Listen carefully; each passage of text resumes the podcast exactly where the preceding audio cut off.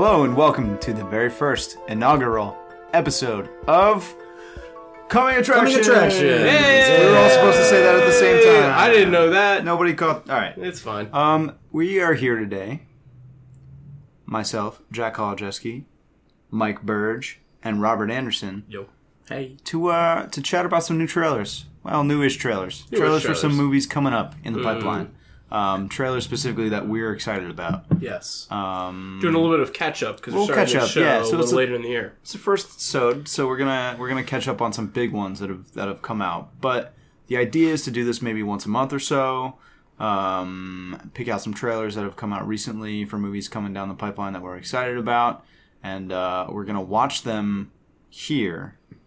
Through some editing magic, you'll get to hear a little bit. But we'll also post the link so you, the viewer at home, can watch the trailer for yourself.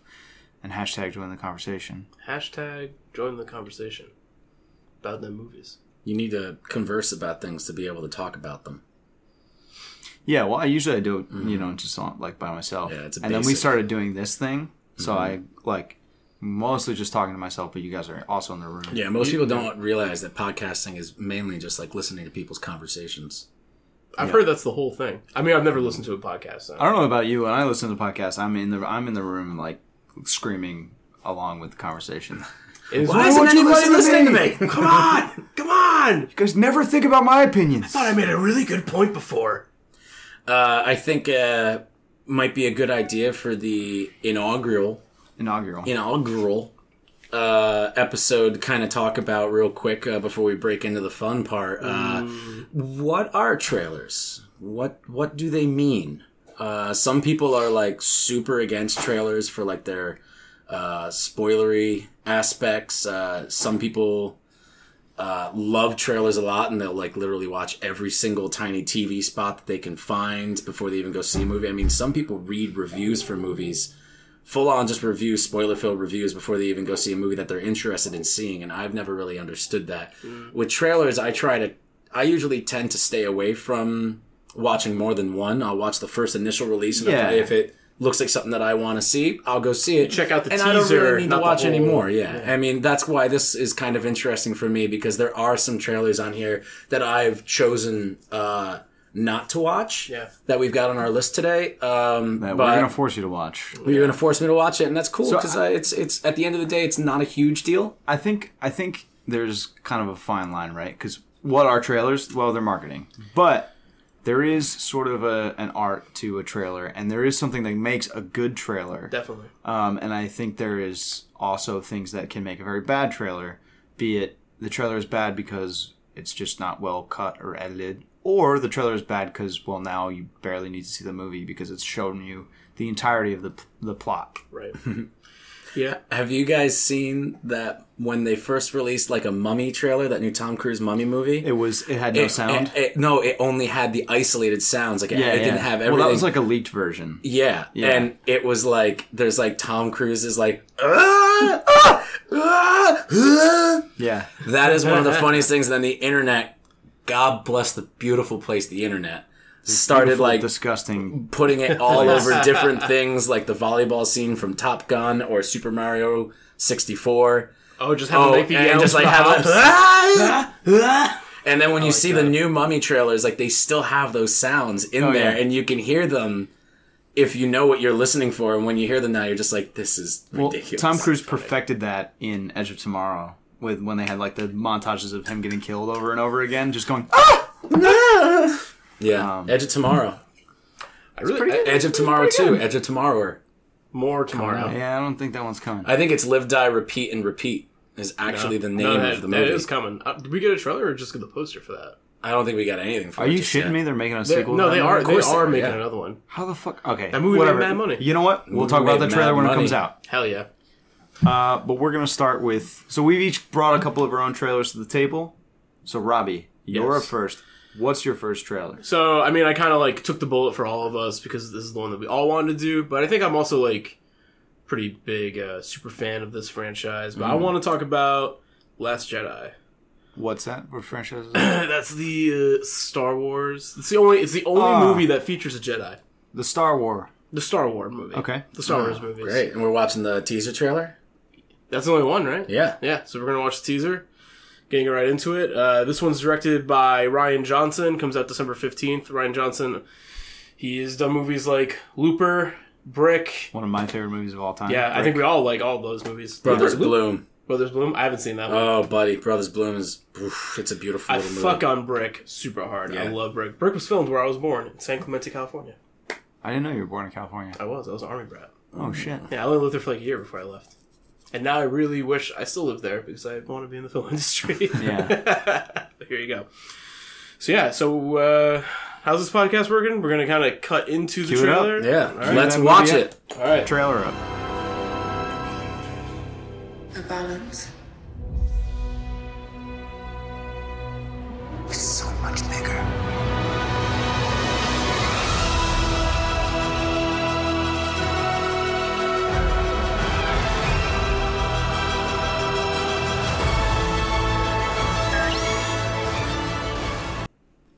Robbie, I'm glad you chose to do that one first because, like I said before, I think there's a really good way to do a trailer and there are bad ways to do a trailer. Mm-hmm. That's a good one. I, you know, I think I've seen the trailer like four or five fucking times at this point, and I still get crazy goosebumps. Which is what it should do. Yeah. It's exactly what it should do, if, especially for a series that, like, you have so much personal stake in. That's so oh, many absolutely. people have so much personal yeah. stake in. Like, you should...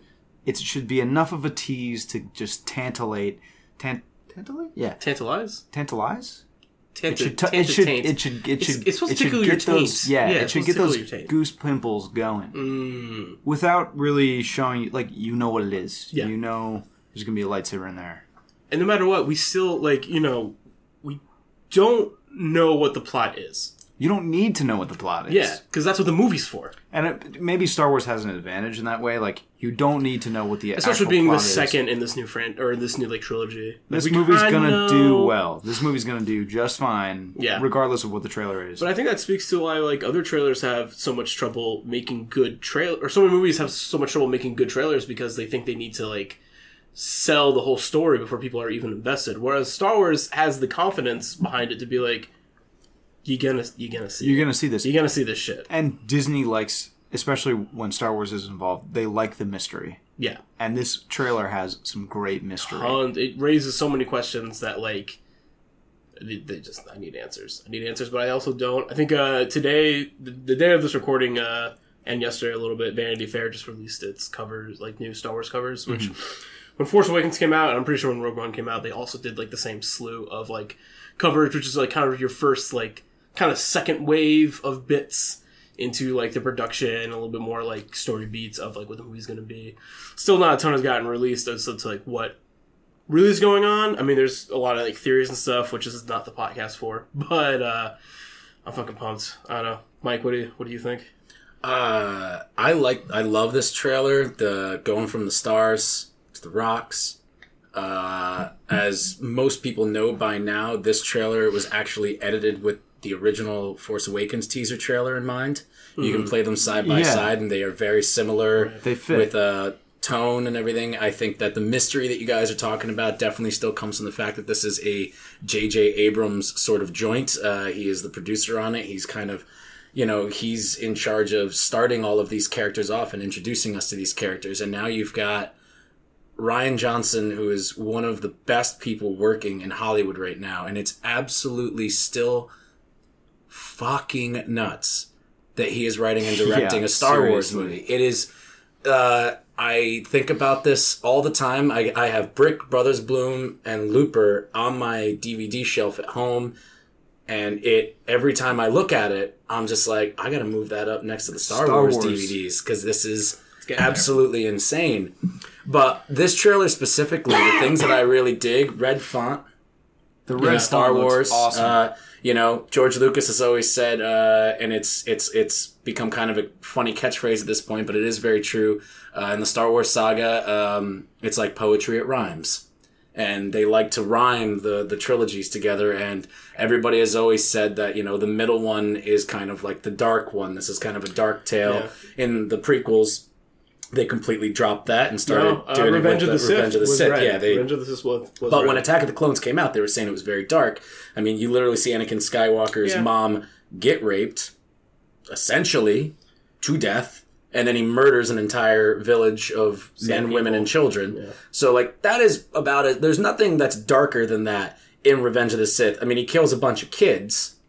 That's on par. But with, this is yeah. like, there wasn't really yeah. any rape.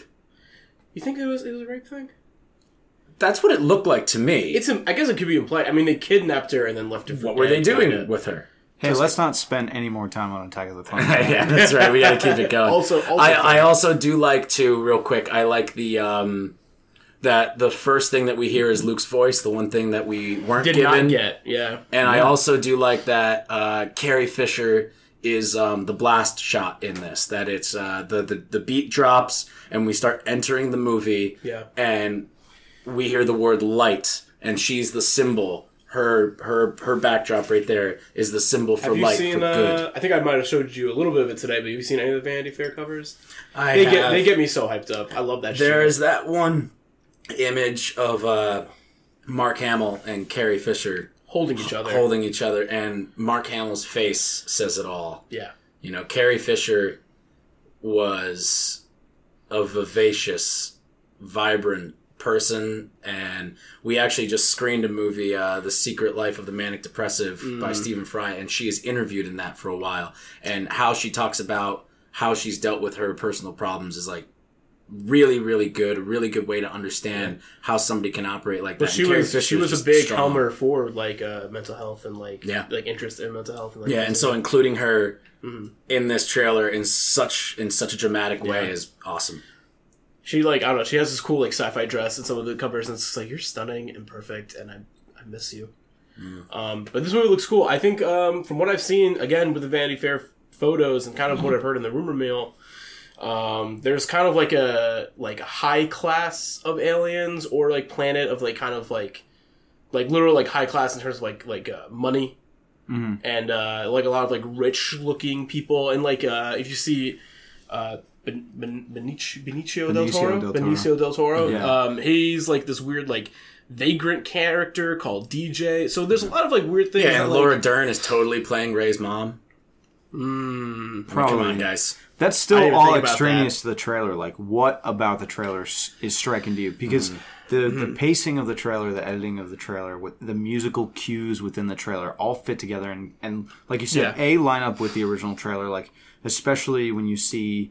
The, um, what are they, A-Wings coming down? They're, new, they're a new ship. They're, they're new similar ship. to an A-Wing, But it, though, it, yeah. it, it is symmetrical with the first, um, um, A New Hope? What is it? No, that's the first. Phantom Menace? Nope. They look like pod racers to me. Nope. Force Awakens? Force Awakens? Thank you. um, I've seen a Star Wars. You've seen a few Star Wars. Yeah. yeah. Uh, it's it's symmetrical with that with that first trailer for Force Awakens where you have yeah. the X-Wings come down and kind of skim yeah, the water. Yeah, that's true. And this shot, the shot's so cool where they're bringing up kind of like that like very unrealistic like red plumes of dust. But yeah. that it seems to be like what the rock on the planet turns into when like mm-hmm. interacted right. with. Like...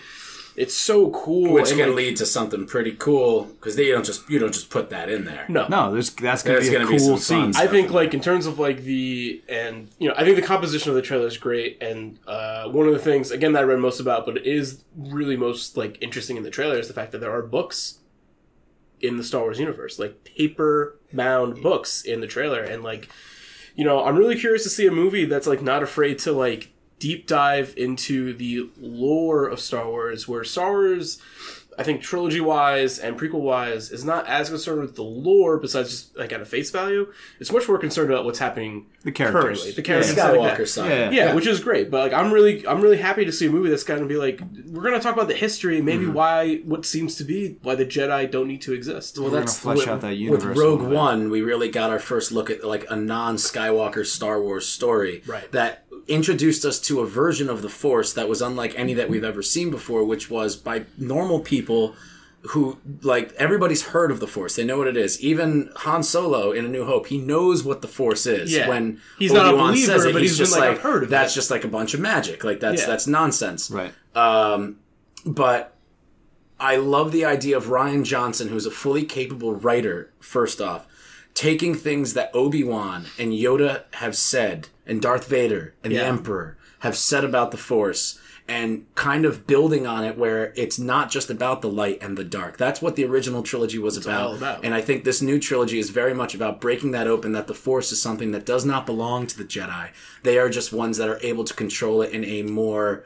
Um, I guess kind of like materialistic type way where it's way. tangible. Well, they kind and I of think like... that he's kind of gone off and attempted to discover a new thing, and what that has done to his character, we will find out. It makes the, yeah. there's there's been a lot of interesting discussion and think pieces on the Jedi as sort of a negative force oh, yeah. in the universe. Yeah, and the how prequels, they are the, I think they are these yeah. religious bullies, basically, who They're get to police zealots, the entire who universe. Who then get turned into galaxy, like, literal, they get turned into like war generals during like prequels, and I don't think that's like it's kind of like retconning that they did with like Man of Steel, kind of being like, oh, there's a lot of collateral damage. We need to make a movie that kind of like acknowledges that collateral right. damage. It's just like the Jedi are getting turned into like w- like literal like They're magic war machines yes. in the prequels, and they have to get like.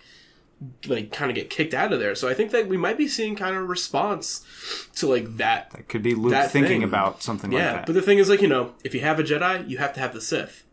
Right. And if it's, you're worried it's about the, it's, it's, it's the, the Batman Cold Joker. War, it's the Batman always Joker. Two, there are always two. No more, no less.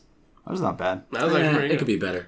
Yeah, I mean, more, more, beer and, more beer and cigarettes and you'll have a good yeah. Frank Oz. But I wanted to talk about the next trailer.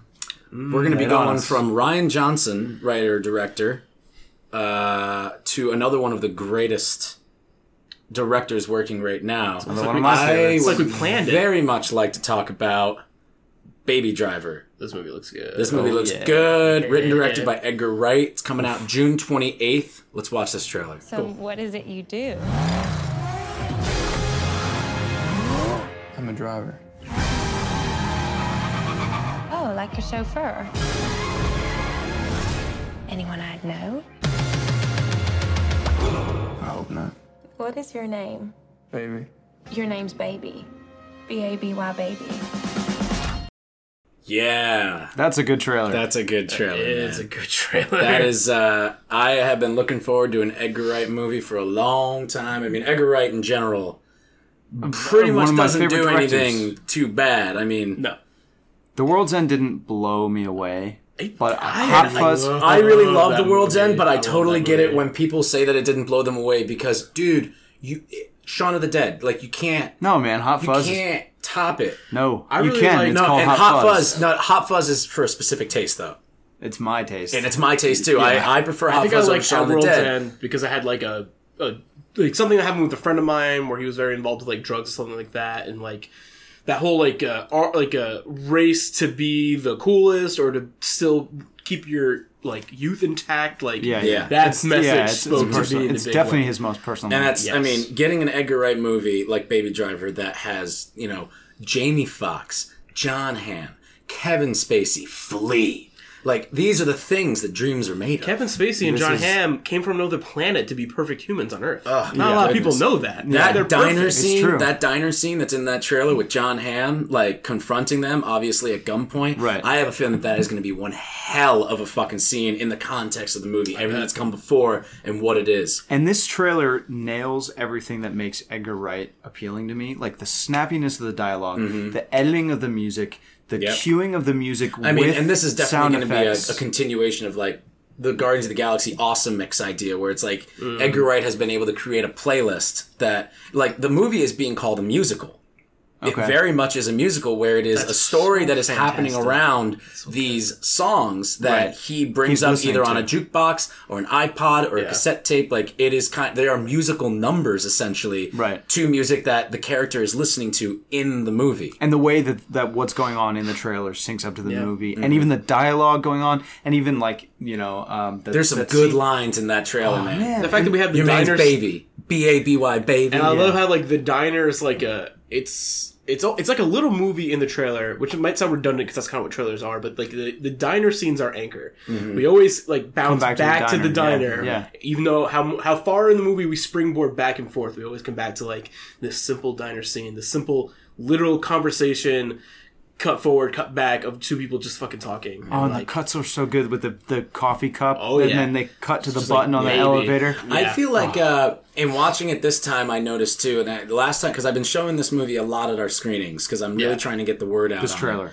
This trailer, yeah, yeah, the specific one. Um, and I, uh, I've been noticing more and more the color palette of oh, this yeah. trailer. It's really crazy how he, how Edgar Wright, and I hope that he did this on purpose, and it's not just me like fantasizing and reaching. Edgar Wright did this, but on it purpose. seems like yeah, yeah, right. But it seems like he's taken a very real world approach to an almost Looney Tune cartoon esque. Oh, yeah. Because there's there's colors just bouncing off of everywhere, and yeah. even when you think you're in a dark, you know, underground parking lot for a minute where there's going to be nothing, all of a sudden it cuts through. There's these gigantic orange lines behind the character that are just like that pop everything just yeah. a little bit that oh, bring yeah. energy subtly into these backgrounds and these locations and these characters. I mean, it seems like the movie's not it's just not going to have a dull moment. I love how yeah, I'm so excited for it. You know, this wait. this trailer is only maybe twenty or thirty seconds longer than the Last Jedi trailer, mm-hmm. and we get so much more because they're introducing characters we've never seen before, a story we've never heard of, right? And, and like, also plot getting, beats. And plot you know, beats. He's got and a like, girlfriend. Mm-hmm. He's involved in crime.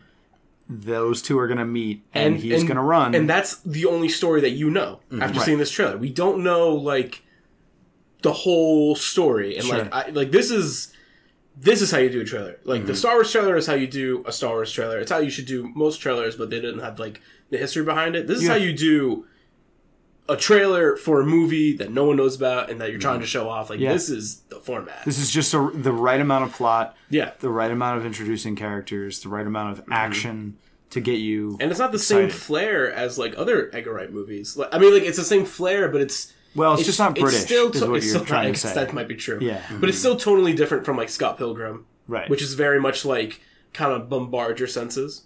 Mm-hmm. And then from his Cornetto trilogy, it, it probably is like similar, like editing wise, but still like feels separate. This is a, I think this is a different kind of Edgar Wright movie, and I'm really excited. And I'm, I'm after the Cornetto trilogy, I'm excited to see Edgar Wright kind of branch out a little yeah, bit and out. try something new. Mm-hmm. Yeah, this is something that he must have been like you know cooking up for a while. I bet. Seems and like uh, you know, I want to talk about real quick too, like the the uh, uh, comparisons to Drive. Oh, yeah. That people are making. That's, I think I that think it's fair that. because, no shit, it's about a person with the same occupation. Right. But yeah. I feel like a lot Prime of people driver. make that comparison in a Good negative music. way because they don't, I, I feel like they don't understand that, like, a driver is, like, a job in, like, every robbery right. yeah. or, like, that's just, like, a thing. That's uh, like, see Reservoir Dogs? Yeah. It's like see, you wouldn't uh, get mad at Edgar Wright making a movie about robbing a bank because you'd be like, yo, they they made a movie about robbing a bank, like, ten years ago. People rob banks. Like, that's a thing that people do. It's the thing that people do in movies.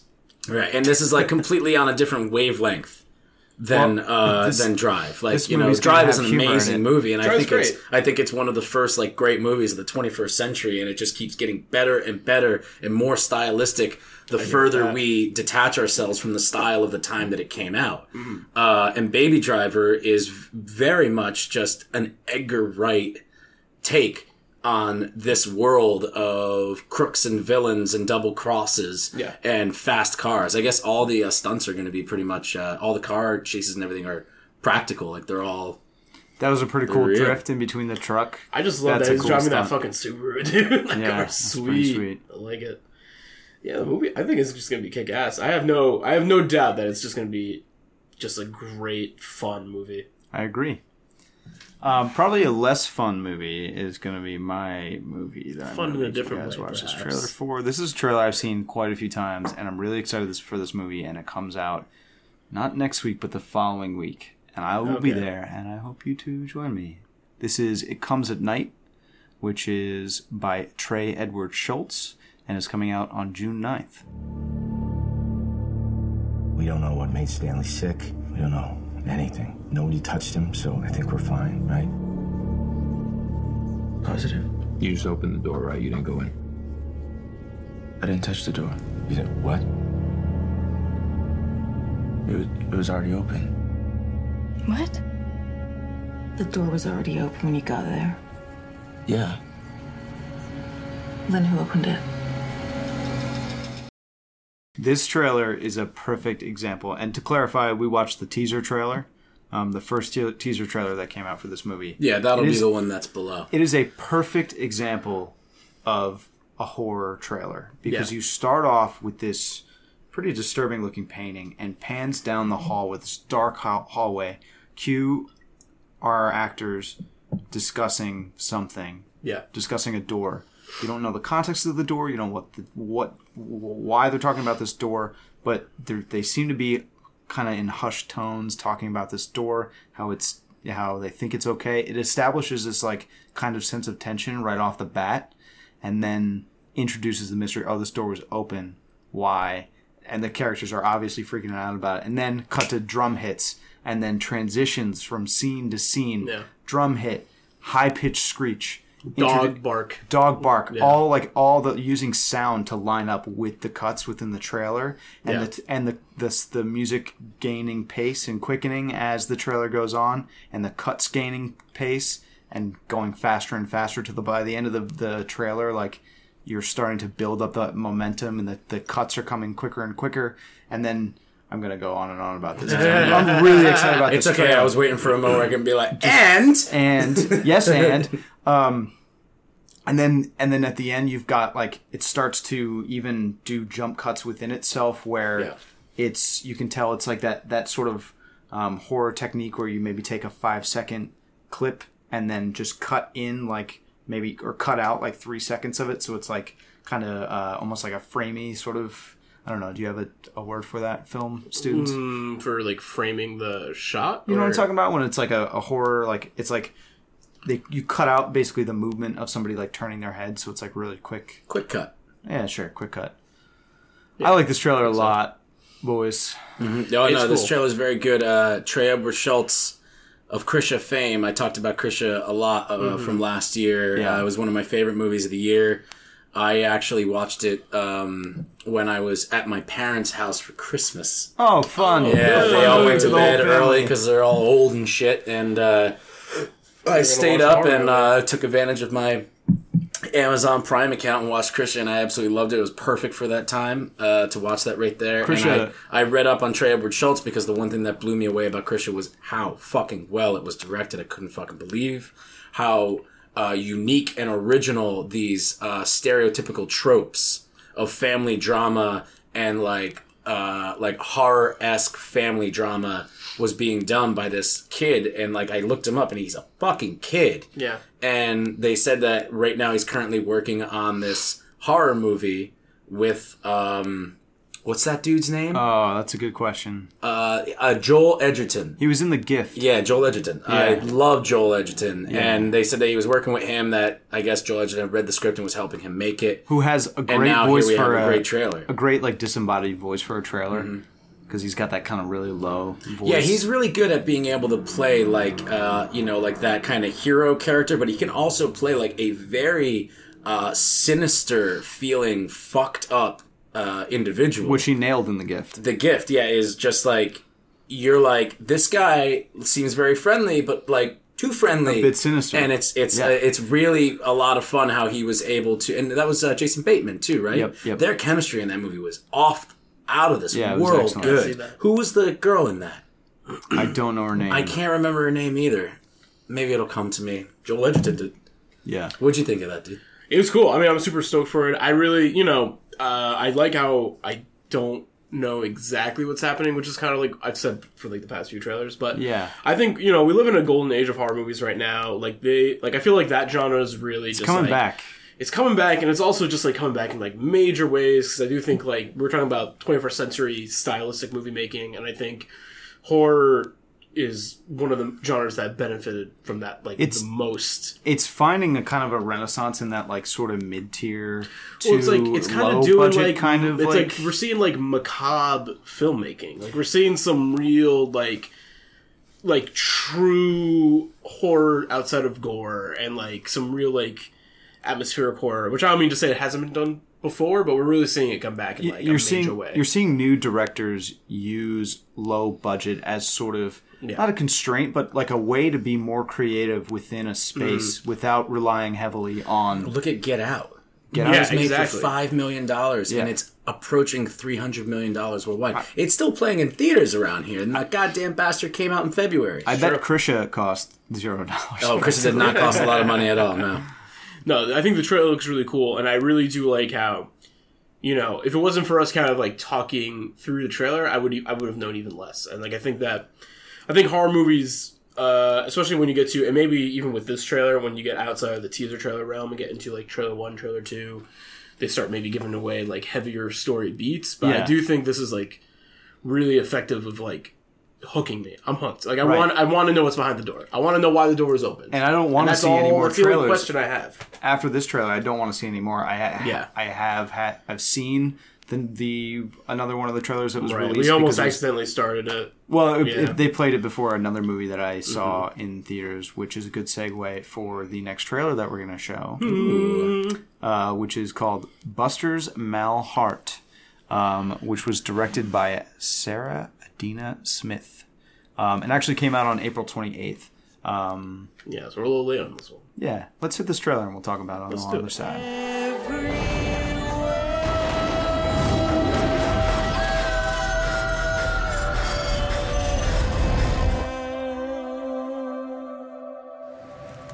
the inversion is coming.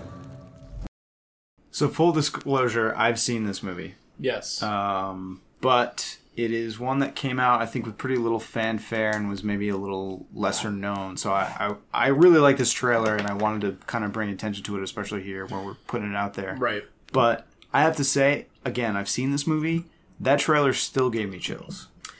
It's good. I like. It's so funny how similar um, uh, Rami Malek's like character from Mister Robot I think is, especially in those first few scenes. Yeah. I'm like, it's like the same guy. It is, yeah. Is he a hacker? It is the same guy. Yeah, it's Rami Malek. He's an Mister actor, and he plays different characters. Oh. Look at me when I talk to you. Here's, here's a hot take. I hate Mike Birch. um, it's Rami Malek of Mister Robot fame, yes. And he is definitely doing his um, kind of trademark, bug-eyed, kind of... dry... Yeah, out Rami Malek. Yeah. It's and this movie's out there. Yeah, he doesn't want to take too far of a departure right now. You know, he's That's in a fair. moment in his Mister career. Mister Robot is hot. It's hot, and he's got all the time in the world to fail like Matthew Fox did. Oh. Um, he's everybody has all the time in the world to do that. All you gotta do is uh, punch a lady bus driver, and uh, that's it. I'll do it. You didn't hear about that story? Uh, tell tell it to me another time. I will tell it to you another time. Literally, that's the story. Yeah, Matthew Fox. You. Punched, punched the lady bus driver, and he's not in a lot of movies anymore. Matthew Fox is not the best part of... No, nah, he's not. It's fine. Yeah, this trailer looks cool. Um, I, I like, you know, I, I like stories that seem to take place over many years, like your Forrest Gumps or your Benjamin Buttons. Um, and I feel like this movie has kind of like a... like we see him at one point in his life with a family, not having a beard, to seemingly stranded in the middle of nowhere... with a beard and without his family. Yeah, I'm getting a big Swiss Army Man vibe from that trailer. Yeah, uh-huh. It does. Yeah. Uh-huh. Okay. And uh, there's some editing choices in it with the uh, the static, and there's some shots of him like using some older technology uh, that looks as if uh, it looks pretty interesting. That's the first time I've seen that trailer. It looks really. I mean, D J Qual, sign me up. I'm really glad you made the Swiss Army Man Um, comparison, because that's what made me seek out this movie in the first place. Is I got those very same vibes the first yeah. time I saw this trailer mm-hmm. and sought out the movie and and saw and that's because we're buds. Yeah, we're buds. Um, well, we all like Swiss Army Man. Just a room full of buds really talking liked, about trailers. Yeah, and uh, I, I don't really want to say anything outside. Yeah, of the did you Carol. like? Yeah, yeah. Did you like the movie though? Like, how did you feel leaving that flick? I. Had a lot of feelings leaving that flick. So good or bad, not really the question. It's a good movie. Yeah. I think it's a good movie. Cool. I had a lot of feelings coming out of it. Recommend people see it. I would recommend you see it. It's a little bit of yeah. I mean, after yeah. watching that trailer right now, I'm literally going to seek that movie out as soon as I can. Yeah. It looks really, it looks really cool. It's you know, again, that's also. I mean, so far down this list, we've had just really.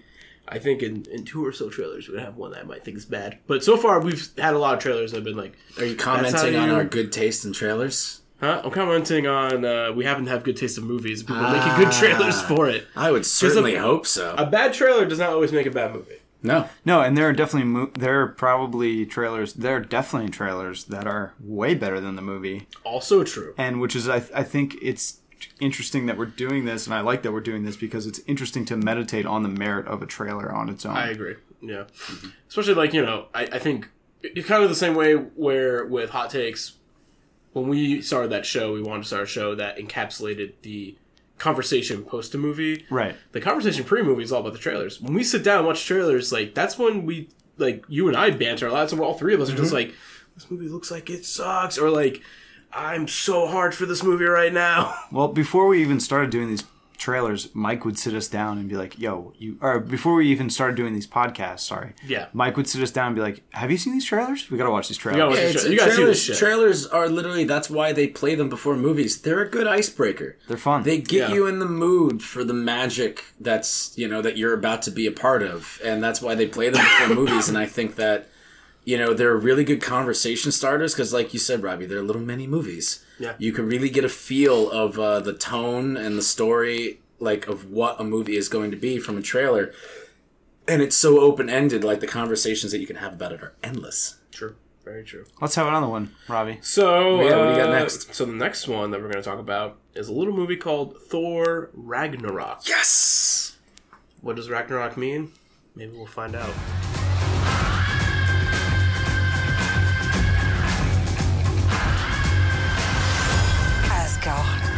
Is dead. So, so Thor Ragnarok coming out November third, also directed by Taika Waititi. I mm. said that right. Yeah. Um, so just a little bit like at the top, I normally am not about any of the Thor movies. I did not like the first two. They're okay. There's two, yeah, right? Nice.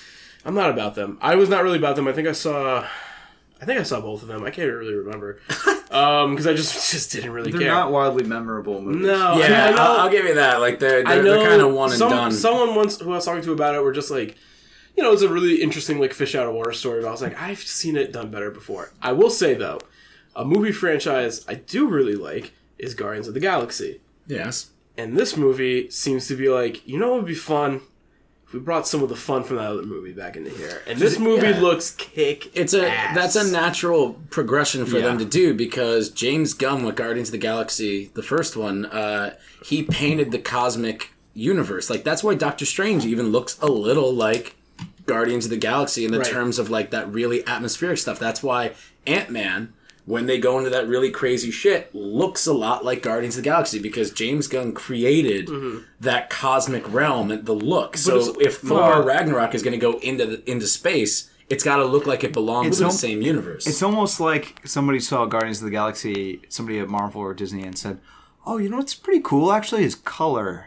Yeah. Yeah, color's that's, uh, pretty cool. Also, like, totally fair. I, I think, you know, it makes sense because what's cool about Thor is that he's a character that exists because uh, in our Guardians in our Guardians of the Galaxy podcast, Jack and I kind of talked about the three tiers of like the M C U, like Earth saving, right?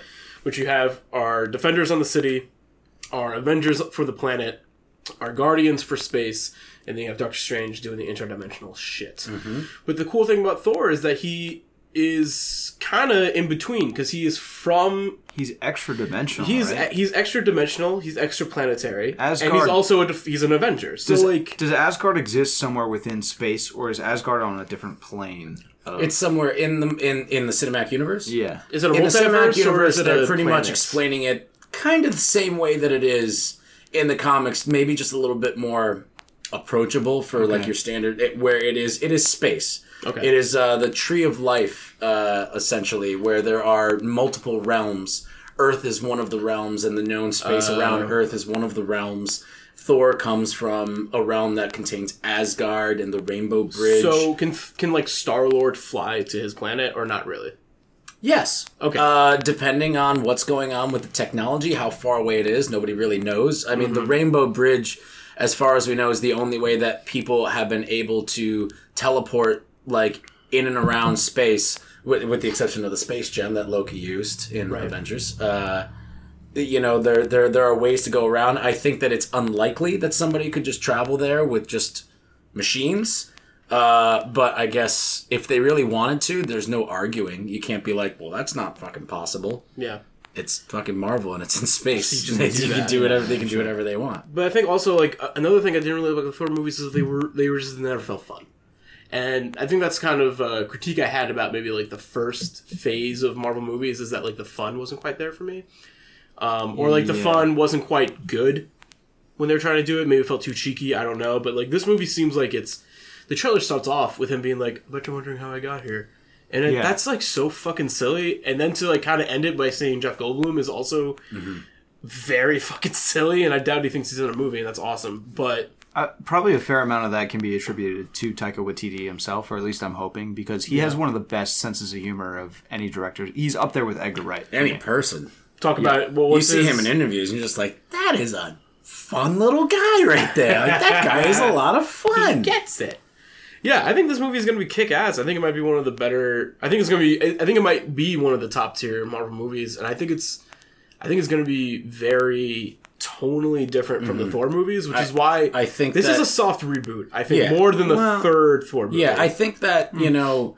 Or is this the Civil they, War? They figured Sorry. out Thor in the first one, which is why I always defend defended that they were like, he's... The character's fucking ridiculous. So our version Fair. of Thor is going to be... He's literally a god. He is a fish out of water yeah. all the time, wherever he is. He doesn't understand what anybody is saying. He doesn't get social cues. Period. Yeah, you know, and that's that's yeah. why that's that's why he likes Hulk. He doesn't like Bruce Banner. He likes Hulk. Yeah. And uh, moving into Thor Ragnarok, I really feel like Taika Waititi is taking Thor to the natural level where it's like, get rid of all this Shakespearean sincere nonsense mm-hmm. and just give us some fun drama. Have fun and have some dramatic tension. That's what makes the Guardians movie so good, is that there is a lot of weight to what they're doing, but they're having a blast doing Definitely. it. You can literally tell that the characters are having a blast. The actors playing the characters are having a blast. The people dressing them, directing them. Mm-hmm. Everybody's having a blast in this movie, and so the audience is naturally going to have a blast as well watching it. And that's Thor Ragnarok has that painted all over it in rainbow colors. And we can't finish this discussion without talking about Jeff Goldblum in this movie. Oh my god, he looks fabulous. He looks, he looks fabulous. Like, talk about having fun, and talk about someone who dressed up these mm-hmm. these actors having fun. Mm-hmm. Holy shit. Did you guys notice that him and Benicio del Toro have the same mark? They're cousins or something like that? Oh, they're, oh uh, in, the, in the universe they're, they're related to each other. Yeah, he's... they're, they're elders. Right. Mm-hmm. Yeah. Because Benicio del Toro's character is the collector in Guardians, right? Yeah. Okay. They're, what are they? They're, they're like really... Really old Old, like very powerful, or they, at least they have a lot of influence. Yeah, yeah. yeah. yeah. It's kind of like they're a step under what, um, you know, Ego right. is, which right. is a Celestial. Right. And that's like, a Celestial is also what... Uh, No, a, nowhere like the, yeah. the, the, the the decapitated head of a Celestial where, where they go in the first one. Right, that's a Celestial. Like those that's are like been killed. gods yeah. essentially, lowercase g, mm-hmm. and uh, and elders are kind of like, you know, just Demi- a step under Demi- that that a demigods kind of yeah yeah. That's a good way to explain. I, I like how Marvel has gone into that realm yeah. with the, within their within their cinematic universe where you have like. Lowercase g gods existing in mm-hmm. the in the in the universe, it's but it's like just how these coherent are it is too. These are just aliens that have varying levels of um, influence over the universe around them. It's pretty mm-hmm. cool. Yeah, it's a good way to handle it. I think it's cool. I really think the cinematic universe, um, the, the Marvel Cinematic Universe, is just doing such a good job of being coherent and making things just kind of make sense. The uh, the web. That kind of pulls them all together is just as good as the segue into talking yes, about the new on. Spider-Man trailer. Yeah. Uh, Spider-Man Homecoming. Spider-Man Homecoming, directed by John Watts, coming out July seventh. We're actually going to watch the international trailer. This for the is the movie. new one. This is the newest. So there are two trailers that came out uh, the day of this recording, so which is the second Homecoming trailer. There's already been another one. And the international trailer came out, and usually the international trailer for movies are like, Usually it's the, the trailer you watch if you don't actually want to see the movie, because guess what? The international trailer is going to show you your money and show you the entire movie. Yeah. So, and like the thing, uh, we we're, we're going to talk more about it, but I just want to let the if the listeners are trying to watch the shows as we're going, this is the international one that came out today. Okay. That's my cue. I gotta go. I did a fight with Captain America, and I stole his shield and I threw it at him. At him. What the hell? He's big now. I gotta go. It was the most amazing thing that's ever happened. So Mister Stark was like, "Hey, Underoos," and I just sort of flipped in. Hey, just a second! Coming! Hey! We have thin walls here. So, what'd you guys think of the Iron Man four trailer? Kill That's Iron Man. Kill Iron Man. There's a lot of Iron Man in this international trailer, and I showed you guys during the break the poster for this movie. Not only is Tony Stark in it, they also just show Iron Man flying in it for some... It also just looks bad. Um, I think this movie is going to be pretty good. I'm kind of, I kind of have a lot of reservations about it. I don't know I what to, you guys think. I have to say, I like that trailer better than previous trailers I've seen. Really? Mm-hmm.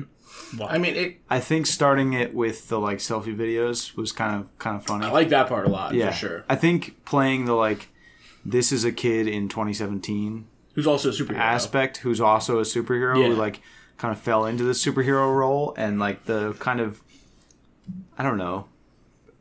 the way a kid would be mystified by something like that and kind of excited As and enthusiastic be, yeah. and be like, holy shit, that's Captain America. Like, I stole his shield. That's awesome. Mm-hmm. I think that's fun. That's a fun angle on this, like, Marvel universe that we're now, like, fifteen years deep into. I completely agree. Um, Burge, what do you think of the trailer? What do you think of the Spider-Man Homecoming in general? I'm super excited about this Spider-Man movie. I uh, John Watts is...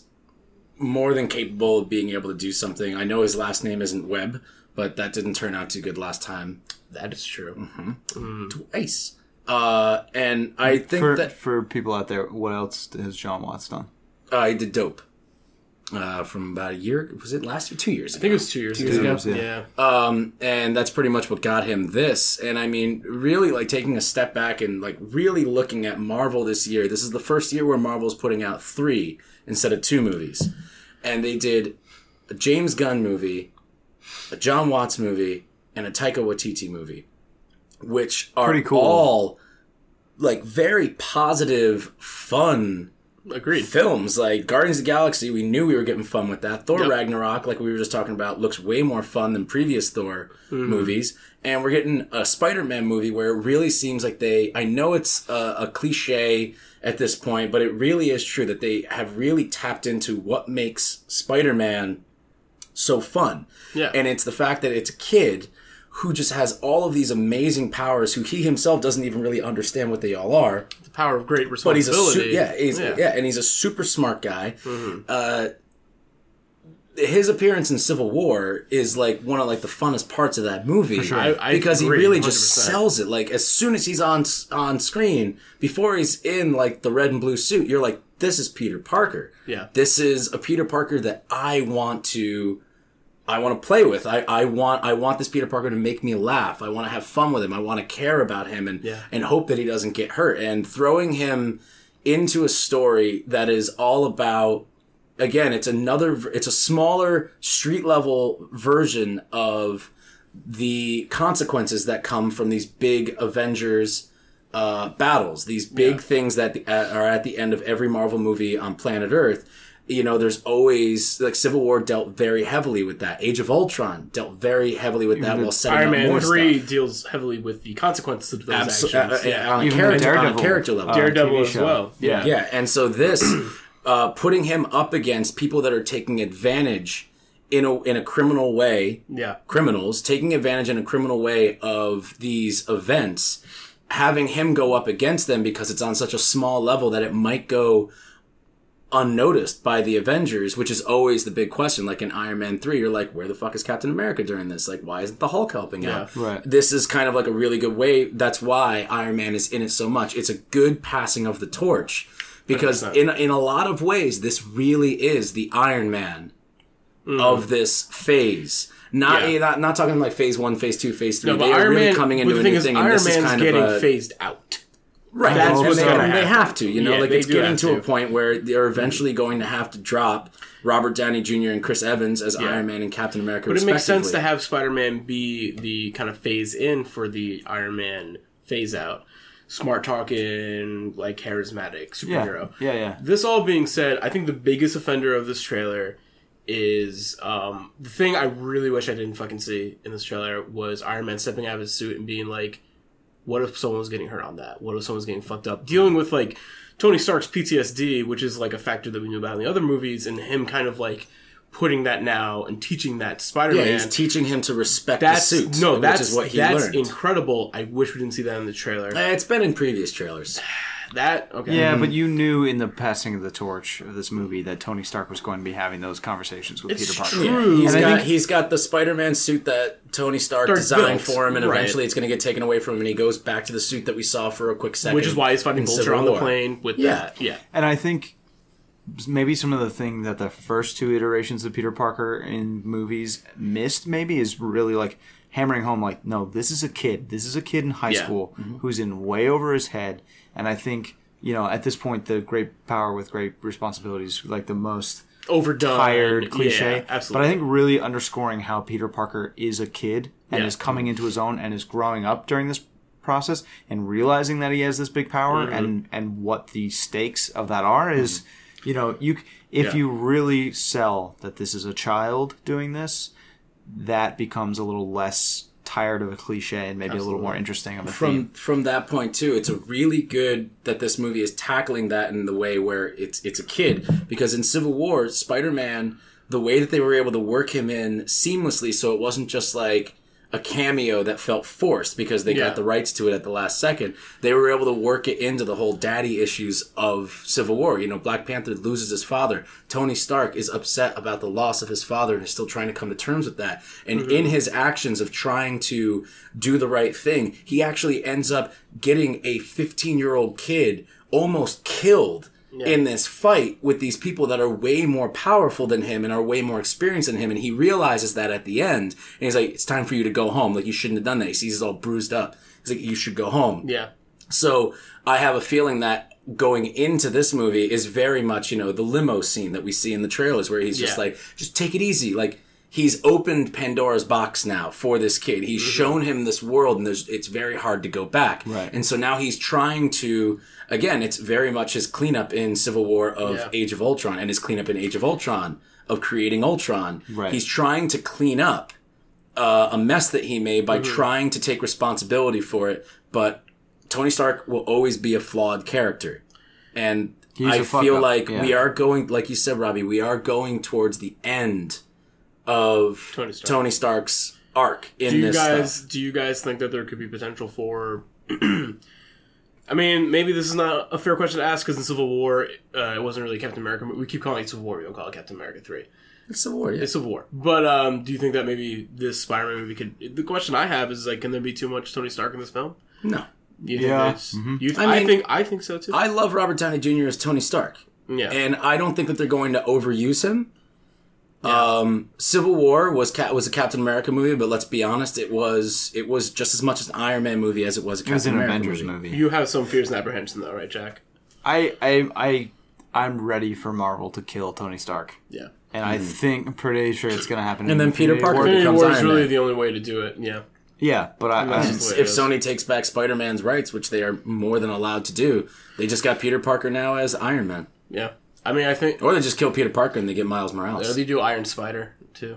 Mm-hmm. That's like a thing. Yeah, they got tons yeah, of stuff there. I just think... I think I want Homecoming to be really good because, uh, you know, I don't know about you guys. I don't know what everyone's favorite superhero were when they were a kid. Spider-Man was mine. Love Spider-Man. Really love Spider-Man. Amazing Spider-Man burned me pretty hard, more than, like, most people, I think. Um, same way that Batman, uh, Return of the Bane really hurt my feelings. Um, but... You know, I just I really just want the Spider-Man movie to be good because I love... Amazing Spider-Man was the first no, one. No, second. Andrew? Andrew Garfield. Oh, yeah, the yeah, second... it's the first Andrew Garfield one. Mm-hmm. Okay. I, I thought that was okay, but the mm-hmm. sequel to that movie sucked ass. Yeah, yeah, I, I agree. I, I, the, the first one is it was a lot of fun because it gave us a little bit more of what we're getting a lot of in this one that we didn't get in the previous trilogy. This seems like a good hybrid of the two. Yes, you still very have a much. Nerdy, it's an extension. It's a nerdy kid who's also super charismatic, whereas Tobey Maguire's Spider-Man... is the least charismatic person you'll ever meet. That was more, but that, those movies were more yeah. about the spectacle of Spider-Man. Yeah, which they did a, which they did a good job. But you of. also have to put those movies back in the context of when they came out because Spider-Man one and two for the time were better efforts at superhero movies than any, you know, most that had come before it. Right. It well, was Spider-Man, a different time for superhero. The M C U movies. Exists partly because Spider-Man exists, and then and then the X-Men movies, and then Spider-Man. Spider-Man and X-Men set were, the tone for superhero spectacle. Movies. They showed one hundred percent a mainstream audience what you could do with a superhero movie, yes. and made superhero movies viable. I I just my main thing is I want to see Spider-Man have a return to form, and I think that's exactly what we're going to get with this. Yeah. You know, we're yeah. getting big movies now that are. Uh, you know, they're big spectacles and stuff, but that doesn't mean that we can't still have time for the little movies. Maybe if we didn't change our tone, people wouldn't know the segue was coming. Mm. We wouldn't hear the hum of the segue battery. Uh, I think they would but catch yeah, up. Yeah, I'd really like to uh, share with you guys a trailer that was just released a couple days ago uh, for Okja, uh, directed by Bong Joon-ho. Uh, it's coming out June twenty-eighth on Netflix. Netflix. Yeah. yeah. And uh, it's got a teen heartthrob Tilda Swinton in it. Let's watch it. It's not the first time he said that. Oh, that's good. Look down!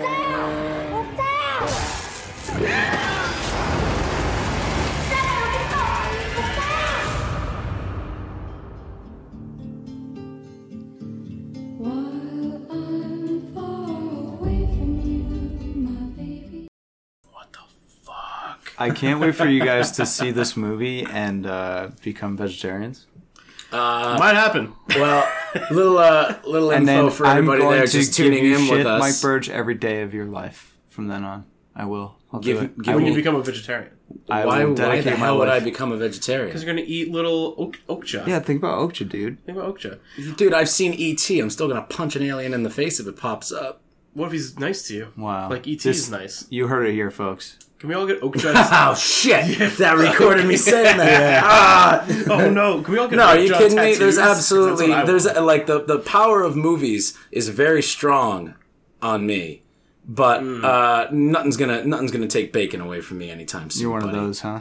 One of those, one of those people that oh. just like Jack. Eats one time meat? I ate a buffalo chicken crepe in front of you, and I think you got your saliva on it because you were just like, yeah, it looks really good.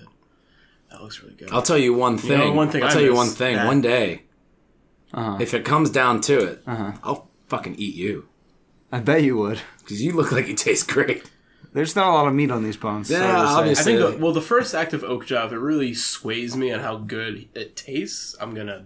I'm gonna eat one of those. Yeah, we'll see. Yeah, I we'll mean, see. I mean that that's a hell of a trailer. First off, right there, is fucking uh, dope. Bong yeah. Joon-ho, Snowpiercer. Snowpiercer. I think can I a... can I get my Snowpiercer, boys? Woo! Woo! Snowpiercer, Snowpiercer boys. Is like one of the, the best movies ever. Nah, I know. That's, that's not going to hyperbole, in but ter- it's, it's one like of the best road. movies in a very long time.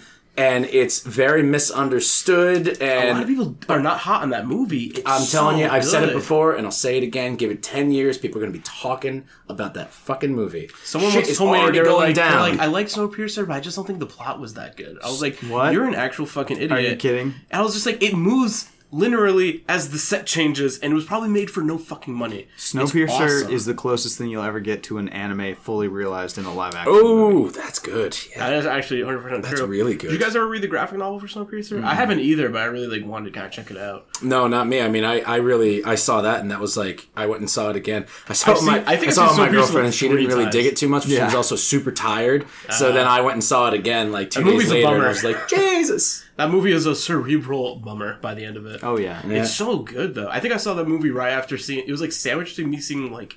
I'm pretty sure the first John Wick and The Raid, and then I saw Snowpiercer, oh. and I was like, I'm having a good few months. Mm. Yeah. I'm having it, a good few months Asian right influence on American... But that's... Well, exactly. Like, that's kind American of, like... actors, at least. Yeah. Asian and, I mean, look at that, like... Look at that transition. Like, uh... Bong Joon-ho had, uh... like, Chris Evans and, um... Tilda Swinton. No, yeah, Tilda Swinton too, but like, who was, uh, it was, was it William Hurt?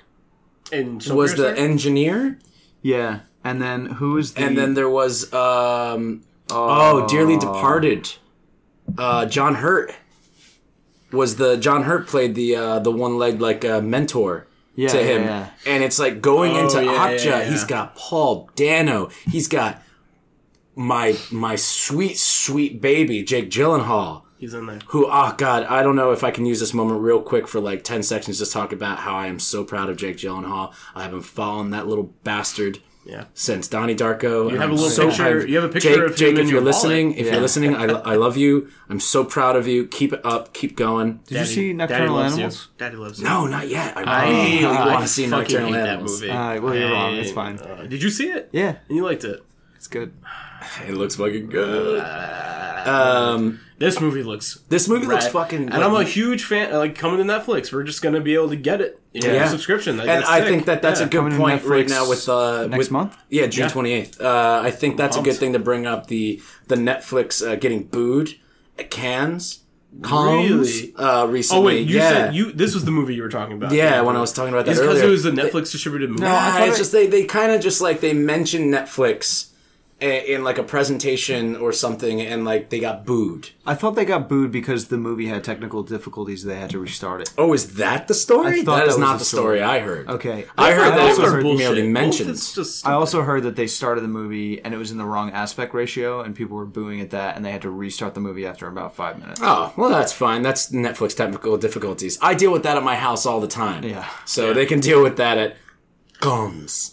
Can you imagine they started playing at cons and they're like, hang on, we gotta let it buffer. Like we gotta buffer for a second. Oh shit, are we connected to the Wi-Fi? Hold yeah. on a second. Uh, what's I'm your Wi-Fi? Huge... Hey, Cam. Wait, it's on my Wi-Fi queue. Wi-Fi? I know it's on my queue. Hold on a second. Just search it. It's... Just search it. No, it's on my queue. Just hold is, on a second. Is the password French New Wave? French New. How do you spell new, asshole? You guys just want to watch an episode of The Office instead? Uh, I love season six when who nah, gives but like happens. them them booing Netflix for whatever reason, you know, like booing. Cons? Like, what are you doing? Like, I I, I don't know. I'm I, assuming people at cons are... pretentious dickholes. I was going to well, say slightly snobby, but that's oh, awesome. There goes our chance to, to live podcast at Guns. Guns. They'll let us in there. Well, let's start with Tribeca and go from there. Mm-hmm. Let's start with Tribeca. This movie looks fucking kick-ass. It, it looks, looks really, really good. good. C G I, I love how they just throw the, the, the creature at you. Yeah. First off, and they drop a really good F-bomb. In the it first re- like, reminds thirty me, seconds. Oh, I love yeah, it reminds me F-bombs. Of a super edgy, and like Jackie might be able to speak more to this, Last Guardian. Like a super, uh, or like also it, like yeah. no, but like I haven't fucking played it either because that that game sucks. But the trailers for it ten years ago looked really good. Why do you like things that are good, or why do you hate things that are good? Rather, Last Guardian's not a good game. Oh boy, have you you haven't played Last Guardian either? No, I haven't gotten around to it yet. You haven't gotten around. All right, to it. This is a different conversation. This is a different conversation for another podcast. But um, that movie looks kick-ass, and I think, Jack, you're going to be helming the next trailer for us. Ooh. The next one's The Bad Batch. The Ooh. Bad Batch, which I made it look like Butch a little bit on the paper, but you guys don't need to know that. Anna Lily Amirpour. June twenty-third. Take it away.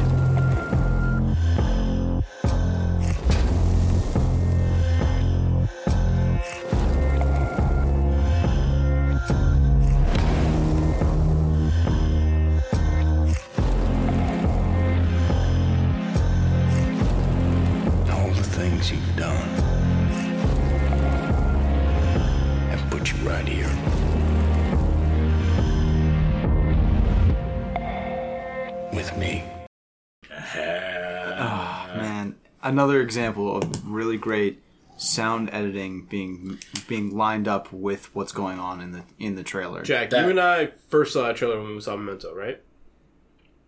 Uh, yeah, you haven't seen it before. That was the first time I saw it. Yeah, I think that was when you guys had both. Yeah, because like no, because yeah, because after we screened, uh, we were like, the, we were like, well, look at that. Yeah. I just wanted to kind of speak to like you just mentioned like the sound design of a trailer.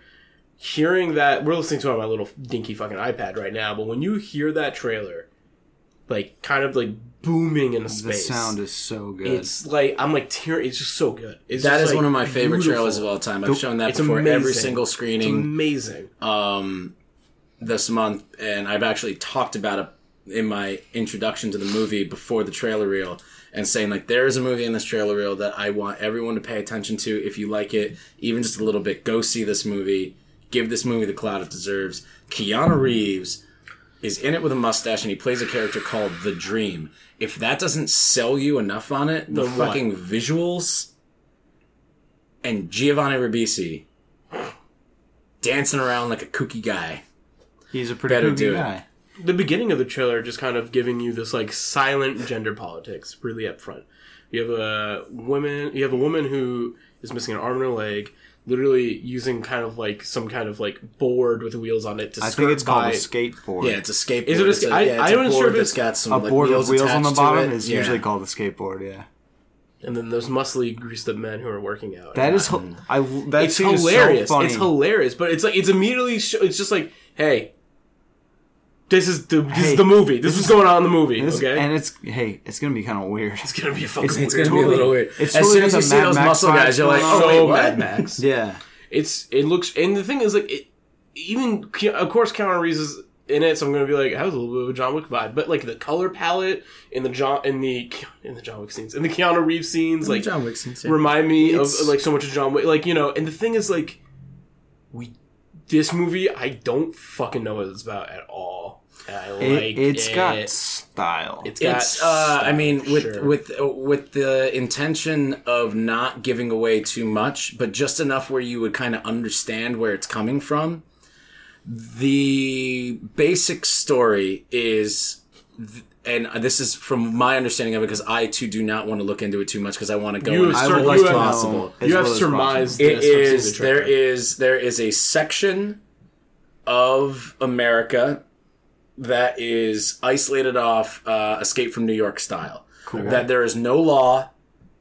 You, it's fenced off. You, you can go in and you can come and you can come out. Uh, but anything that you do in there is they, they, they, it's its own fucking land. And yeah. many no people have have created their own cultures inside of there. And this is the story about a girl who either on purpose or accidentally finds herself in there and starts working through this world mm-hmm. of, I believe that Jason Momoa is in charge of a group of weightlifting cannibals, which I think leads to uh, where her arm and leg went. Interesting. Makes sense. Um, but he also might save her from other people that are cannibals. Right. That great shot of the that the, dude with the bad throw. guy from The Dark Knight Returns glasses. Yeah, yeah. It's got the same th- or, or and also uh, the same glasses as uh, what's his face from Teenage Mutant Ninja Turtles. But I mean, oh, uh, Rocksteady. Not, yeah, Rocksteady. I think yeah. a bunch of people actually have those. Yeah, glasses. I think you're right. I'm not sure even not even does. knowing all that stuff about the plot. Like the trailer establishes this place. Rocksteady has goggles. Bebop is what we're talking about. Sorry. Okay. Thank you. Thank you. Um, it, it establishes this place that is obviously in the desert. It's got that those Mad Max vibes. one hundred percent. You have you have someone who's missing limbs. You have weirdo muscle guys. You've got um, there there's scenes of them burning money. It's yeah. like it seems like it's there. This is a desperate place, and it you can tell. But no just, one's reacting to it, which you, is so well. You can tell it's a yeah. lawless place, and the mm-hmm. people that inhabit this place are Get used it. to those rules as they exist in this place. It's mm-hmm. interesting that, that it exists somewhere that's maybe roped off from the rest of mm-hmm. America, and like the rest well, of America is still kind of going on as it Keanu is. Keanu Reeves Trump's like America. talks about the dream, and the dream is inside you, and the dream is all that matters. Life is the dream. And then you also see like there's Giovanni Ribisi dancing around with like this way to the dream kind of thing, and all the women standing behind Keanu Reeves holding fucking uh, Uzis. Yeah. They're all wearing T-shirts that say the dream is inside me. Mm-hmm. All behind Keanu Reeves in full Burt Reynolds mode. Oh man! Like there is just an Keanu aesthetic is so fucking to good this movie true. that is just like it's my flavor, man. Oh yeah. We're going to find out about it real soon. I was just looking June. at our list, and like within June like, is hot. Within hot. seven days, we're going to be getting. Uh, I'm not going to start with the first one because it doesn't matter. So we're going to get. It comes at night, June ninth. It comes at night, June ninth. Baby Driver, June twenty-eighth. Uh, Oakja, June twenty-eighth as well. And The Bad Batch, June twenty-third. So yeah, we got like I mean, we got like seven days. twenty sixteen. Of we've gone over movies. this even in our very first podcast on how great twenty sixteen was for movies. And I'm gonna be honest with you guys, twenty seventeen ain't even looking better. much different. No, it's I'm even not, better. It's, like, right now, it's, it's looking really, really good. We're we're five months in. Yeah. You know, we haven't lost that many celebrities, which I think is good. Oh, we've lost a couple. On, knock on wood. Come Rest on. in yeah, peace, man. Roger yeah, Moore. Be careful. Sure. Rest in peace. This isn't wood. Well, knock on your dick then. Close oh, enough. Jesus. What hey, talking about talking about gender politics five minutes ago, and now we're making dick jokes. That's, that's the dynamic. That's, that's how it's going to oh, work. Oh shit, the dick-namic. The, right. the, di- oh, the dynamic. Damn it, that's really good. You guys want to play? I can play. But the thing is, like these movies, like you know, the they're the three best movies on our list right now, excluding like our big superhero action, like big things, but like. These movies are going to be, from twenty sixteen, it's going to be our Lobster. It's going to be our So Somber Man. It's mm. going to be, like, the these, is, this is it. Like, this, we're getting to the realm of the movies where it's like, no, these actually might be our top five at the end of this year. This, even, this month is it. This week is it. I mean, shit, dude, Get Out is, like, Get Out's going to be on. I don't I mean, think we're, gonna, honestly, we're not fucking hang, hang More on. power to hang everybody. Even yeah. outside of that, regardless of how good or not good these movies are, which I'm quite confident these movies are good. Did you guys see um, A Girl Walks Home Alone at Night? I have not seen that. I've heard that no, it's not yet. really It's available good. freely on Netflix, so check that out. It's it's well worth watching. It's very weird and mm-hmm. totally seems way on the opposite end of the spectrum from this movie. Yeah. But regardless of how this movie turns out, and I think this is the the... importance of the conversations we're having here is we this trailer stands on its own as something special. It is yes, a special trailer. And definitely. regardless of how we feel about the movie when it comes out, which hopefully, fingers crossed, we're going to like it, I think so. Still going to like this trailer a hell of a lot. one hundred percent I uh, can't think of any better segue into our last trailer than that. Yep. Which is uh, something mm. that uh, we're going to enjoy the trailer for a while, and we enjoy what the trailer stands for. The movie, however, it's got everything in its corner. It's got one of the best cinematographers in the world. It's got one of the best actors working right now. It's best got director. one of the best directors operating yeah. right now, fresh off his hot little take on Arrival. Yeah. We are talking about Blade Runner twenty forty-nine. It's coming out October sixth. This is a, a distant one, but we really wanted to talk about this to uh, close out our first episode. It's uh, directed by Denis Villeneuve or Villeneuve. I've heard twice be, oh, with I official really. like in- interviews and stuff. So it's I can't speak to which one it would be. But uh, yeah, director of Arrival and more importantly, director of Enemy. And uh, what was that movie where Hugh Jackman like beats the shit out of Paul Dano? Prisoners. Oh yeah, those two movies are motherfucking good. Arrival's great. I gotta see Prisoner. I've heard it Prisoner looks, is like, a, Arrival's is great. I don't mean to time. deem uh, Arrival any less, but oof. So, yeah. Blade Runner twenty forty-nine, let's check it out. I want to ask you some questions.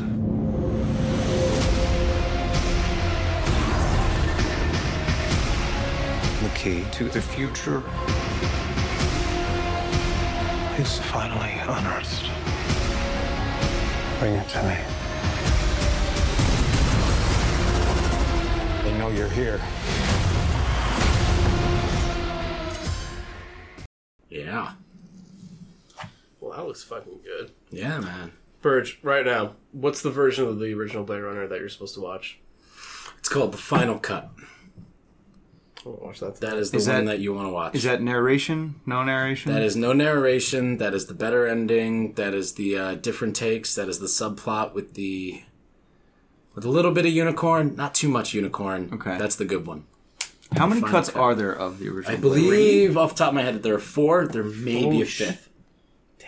But, uh, yeah, I mean, there's just a bunch of director's cuts and extended cuts and stuff. But the final cut is the one... Uh, I mean, don't get me wrong. I grew up on the... Original? Not the original. No, I grew up on the director's cut. I had it on V H S. Which is cut two. Which is cut two, okay. Which pretty much just takes out the narration. Mm. And uh, it's weird because this is supposed to be a noir... I can't really recall because I'm not very familiar with the original. It's supposed to be a noir film, though, which noir films are known for having, like... voiceover for such a narration. Have right, seen, yeah, but they did, it, the they did it post-production. Like, they never intended uh, to have so it. It's kind of weird. The studios thought that... Uh, didn't make sense. That it, that it didn't make sense and it would confuse audiences. That's why you could actually hear how pissed off Harrison Ford is while he's recording these things. They have recordings of him in, like... Uh, if you get the final cut on D V D or Blu-ray, uh, it has this gigantic, over three-hour-long documentary on the making of Blade Runner, yeah. which I highly recommend people watch because it's really good. And they have takes of him talking about it, and he's in the middle of like these classic Blade Runner narration lines, and you hear him just go, "What the fuck is this? What the fuck?" Like you hear him like get up like, and like mad. walk out of the room. Like I, I may be exaggerating, but he he's literally just like, "This is just can someone garbage. get Mister Ford a fresh table to flip?" Somebody, P A, come on. He's just short of the other ones. He's very accident prone. But yeah, this is, uh, I mean, uh, from from the music right off the top, nailing it. The music uh, is so good. It reminds me of Mass great. Effect one. Did you guys uh, get Mass Effect one? Yeah, a little yeah, bit of like yeah, the like eighties synth. But I mean, that's what kinda... Mass Effect was getting. It's trying to do. Yeah, yeah, yeah I mean, one hundred percent. Blade Runner has been getting ripped off. It's a lot like um, uh, Jodorowsky's Dune in that way, where there was a lot of stuff on Jodorowsky's uh, Dune that got kind of like swept over to Alien and swept over to other things right. because there was so much work done on it.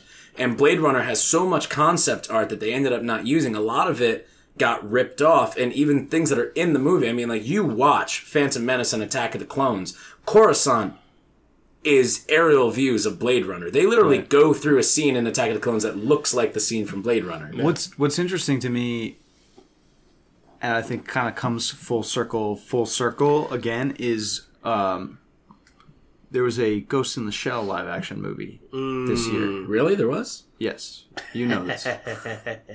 But cheeky. The criticism people had of that is that it kind of lost, you know, a lot of the themes that were going on in the original Ghost in the Shell. This seems like, this seems like more, almost more in line with kind of what that movie was probably missing about the original Ghost in the Shell. I which mean, the go- the the original Ghost in the Shell came after the original Blade Runner, right?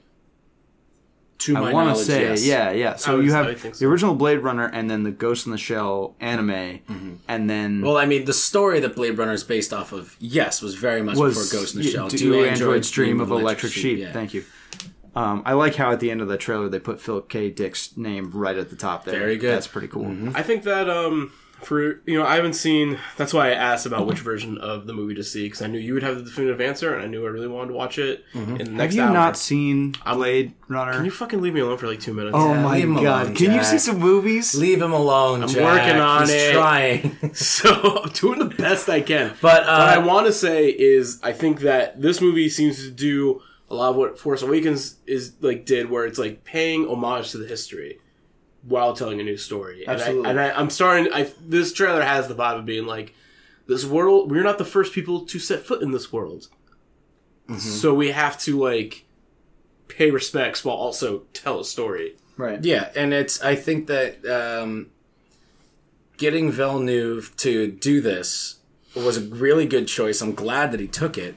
Yeah. Uh, Roger Deakins is a cinematographer, too. Roger Deakins is the best cinematographer probably in the fucking world. Talk about his pedigree. That's hyperbole, but I mean, it's like Assassination of Jesse James. Mm-hmm. Pretty much every Coen brother movie you've ever seen. Going all the way fucking back to, like, Fargo. Yeah. If not Blood Simple, now that I'm thinking about it. Uh, he's absolutely stunning. He's I mean, amazing. If it was just No Country for Old Men, I'd be sold. That'd be enough, yeah. Yeah, I mean, it's uh, it's good to see Jared Leto in a role that uh, he doesn't look like a complete fucking goofball. Because I like Jared Leto as an actor, I really do. And I thought he was the blue guy in Guardians for a second, but that was uh, Oscar. No, no, no, not Oscar Isaac. He who's the blue what guy? The in Guardians? Who's the who's the Oscar Isaac was the blue guy in X-Men. Who's God damn it? Who's the blue guy in Guardians? Dave Bautista? No, no, Dave Bautista is Drax.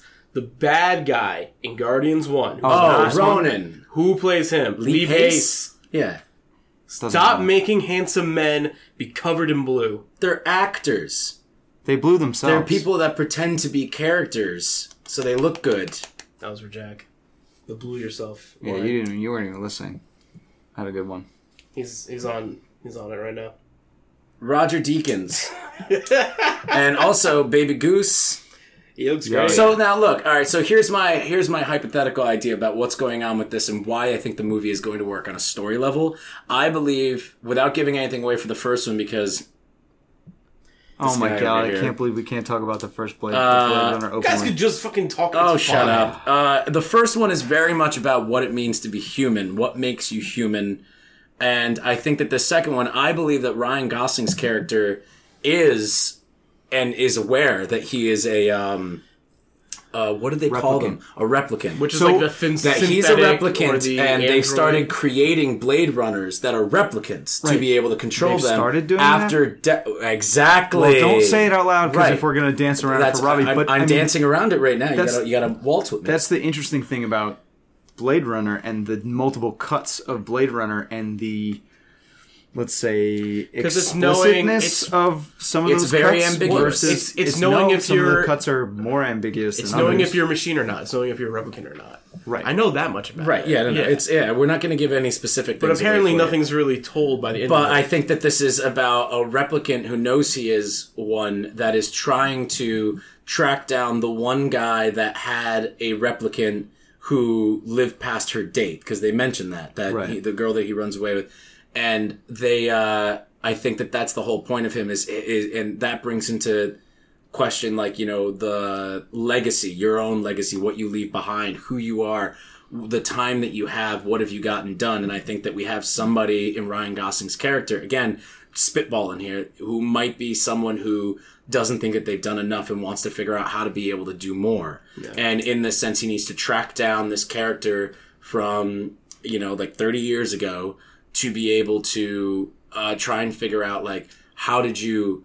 Like, how did they do it? Do you understand? Do you, how do I how do I keep going? That's essentially what Rutger Hauer's uh, whole point is in the first one, is him going on this, only he's the bad guy. And I kind of like the idea of having a character that's going on this venture of trying to figure out just how to be able to live longer, if not forever, uh, be switched from a, the bad guy of a Blade Runner movie to the, the hero, the protagonist of a Blade Runner movie. Right. I like that. And it's also Baby Goose, so why wouldn't I, why wouldn't I like that? You do love your goose. Hopefully it doesn't dance. Do you think... That's my beard, Mike Burge. I know. Get your fucking hands off of it. Do you think Harrison Ford only signs on to do these continuations of classic movies that he did when he was much younger under the strict contract that they kill him yeah, in the they, movie? Yeah, they, they want to kill him. They're dead. Yeah, right? He's got to die. Yeah. Okay. Fair. Or the studio's holding his daughter hostage. This is the only way to get her back. Ooh. Okay. I like yeah. this. You, a, like, you like where a, this is going? Like, does he have a very particular set of skills? He has a set of skills. Uh-huh. Wrong old white guy. Yeah. Uh, Harrison Ford's version of skills is crashes his plane all the time. He does that a lot. He crashes his plane. Also, he's saved people before. Yeah. With his plane. Harrison Ford is a very is a real hero. He's a nice guy. Yeah. He also breaks his I leg. I can't do these old movies no, anymore. I, got, I got planes to crash. I'm so clumsy. Could die at any moment. All right, so uh, please don't die, Harrison this Ford. Is the, this is the first one. Jack, yeah, you did set us in. You set the sails. Let the sails on fire. Boys, thank you for joining me. Uh, keep your eyes out there. Keep your eyes peeled for some good trailers, mm. and uh, we'll see you out there, the listener, in about a month or so. Yeah, this is a lot of fun. I can't wait to do this again. Yeah, I, I like this a lot. Great. I'm Jack Holojeski. Robin Anderson. Mike Burge. Peace. Bye.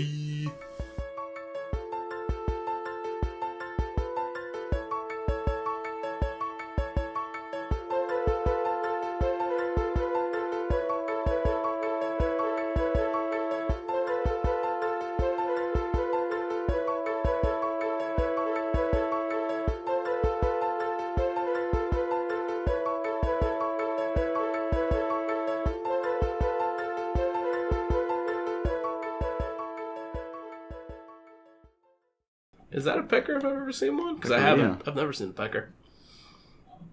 Look at that. Today's the day. Is that what they look like? Every single one? Never seen one. I've never seen a dick before in my life. Not once. All right, let's do it. Besides you two. Hey!